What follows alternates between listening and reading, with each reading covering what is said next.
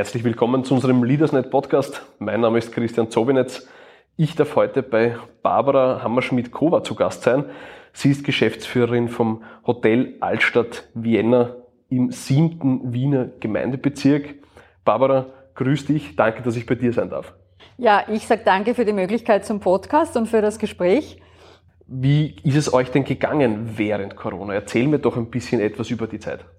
Äh, wie ist es uns gegangen? Ja, äh, mal vorab, wir waren die ganze Zeit geöffnet bis auf den ersten Lockdown. Äh, eine wirkliche Schließung durchgehend, das war für uns einfach keine, keine Option.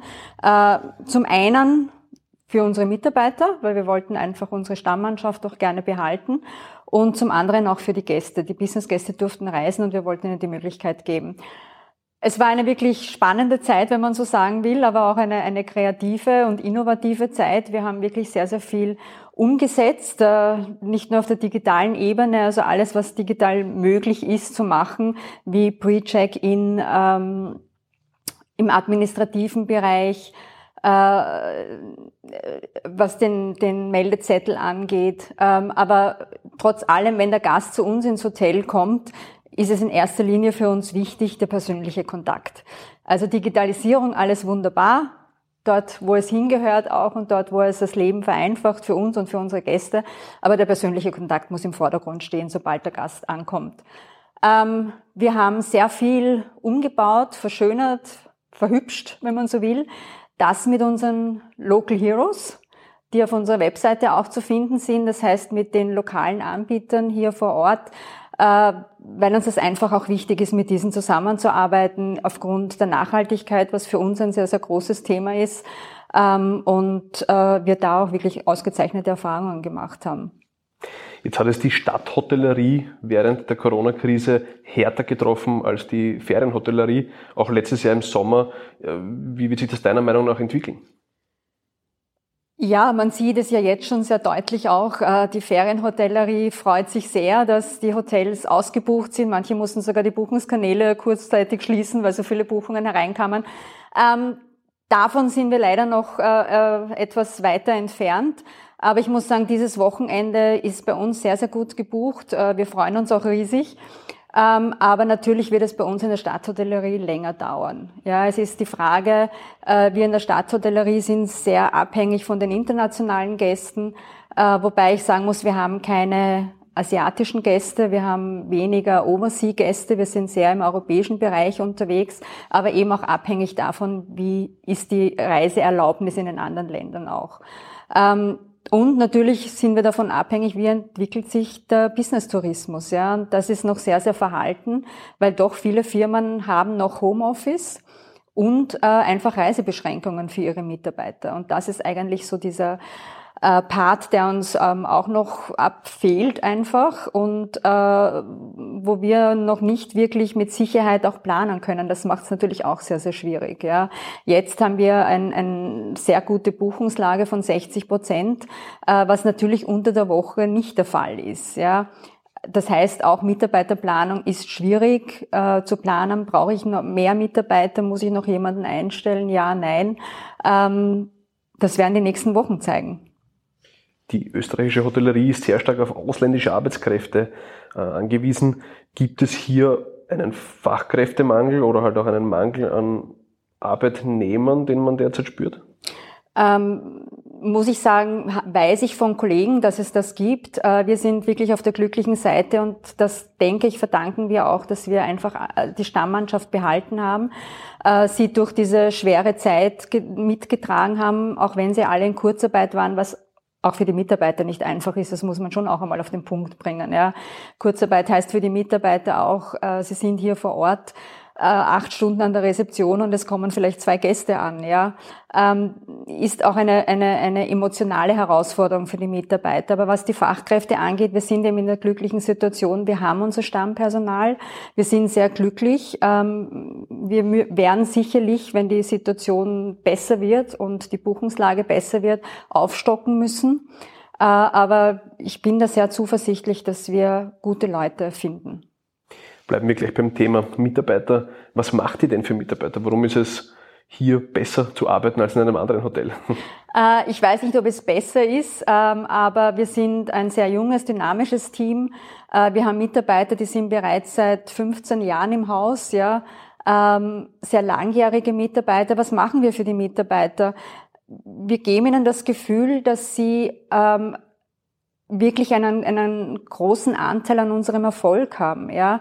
Äh, wir hören auf unsere Mitarbeiter, auf ihre Ideen, auf ihre Vorschläge. Sie haben die Möglichkeit, auch äh, innovativ zu sein, äh, Ideen umzusetzen.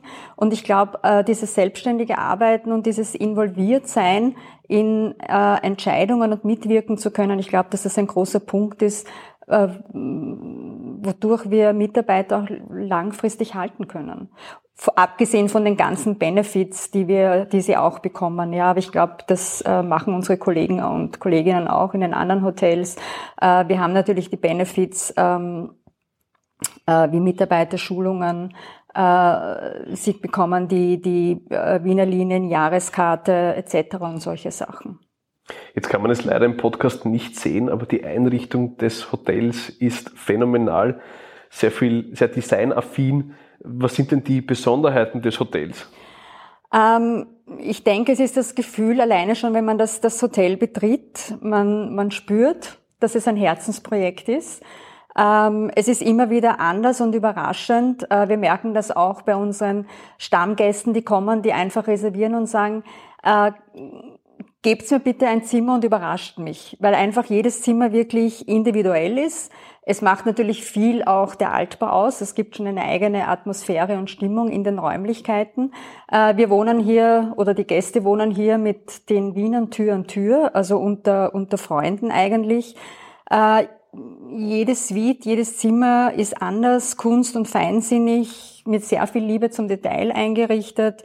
Ähm, ja, ich denke, ein, ein Hotel mit Persönlichkeit, authentisch, wienerisch, aber ein bisschen freundlicher.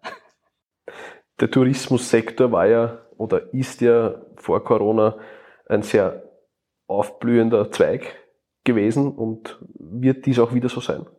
Absolut. Also ich bin absolut davon überzeugt. Äh, ich sag äh, Tourismus, äh, Fremdenverkehr war immer ein, ein, ein, ich meine, es ist der zweitwichtigste Wirtschaftszweig in Österreich, ist aber international gesehen für mich ein sehr rasant wachsendes, wachsende Branche. Ähm, und ich glaube, das wird auch in Zukunft, also ich bin überzeugt, dass das in Zukunft auch so sein wird. Man hat ja jetzt auch gesehen während der Pandemie, wie viele neue Hotels auf den Markt gekommen sind, international gesehen auch. Ja, ähm, die Leute wollen reisen. Äh, Reisefreiheit ist ein, in meinen Augen ein Grundbedürfnis. Ja, äh, aber es wird sich vieles verändern. Es ist nicht mehr so, dass alles so selbstverständlich ist. Ja, Früher war es wirklich äh, vor der Pandemie ganz selbstverständlich, man konnte hinfahren, wo man wollte, man konnte hingehen, wo man wollte.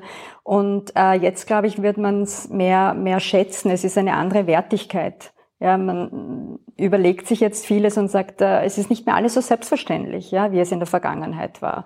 Also das wird sich in jedem Fall ändern.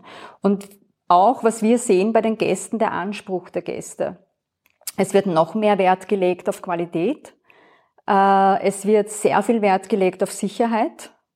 Ähm, wir erfüllen auch hier im Haus alle Sicherheitsvorkehrungen äh, und auch ein bisschen mehr, weil uns einfach die Sicherheit der Gäste, aber auch unserer Mitarbeiter sehr, sehr wichtig ist und am Herzen liegt. Ja.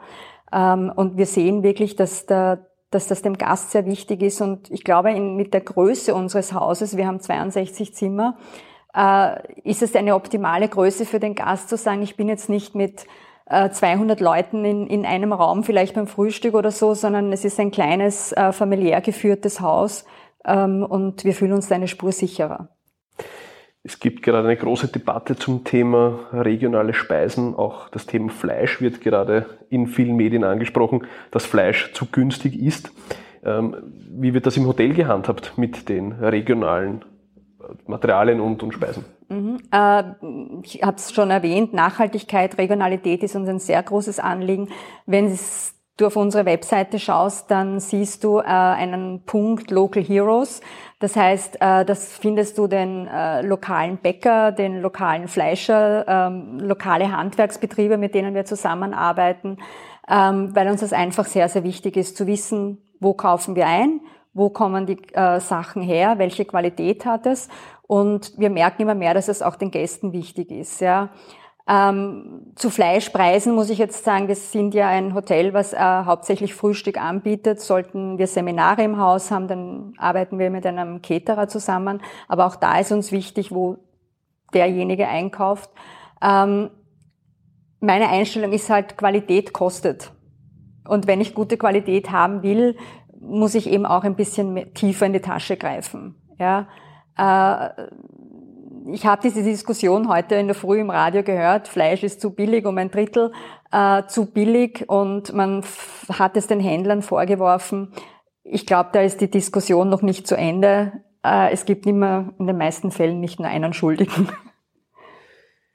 Kommen, ich, kommen wir nun zu meiner abschließenden Frage. Welche Kernbotschaft oder Botschaft möchtest du den unseren Zuhörern noch mitgeben? Ähm, die Kernbotschaft, es ist einfach äh, wunderschön, dass wieder alles offen ist, dass wir wieder reisen dürfen, äh, dass wir auch wieder genießen dürfen, ja, in ein gutes Restaurant zu gehen, ein gutes Glas Wein zu trinken. Äh, und es wäre einfach wunderschön, wenn wir das auch jetzt wirklich beibehalten könnten, ohne dass wir noch einmal zusperren müssen. Barbara, vielen Dank, dass ich bei dir sein durfte. Eine gute Öffnung jetzt und einen guten Sommer. Herzlichen Dank.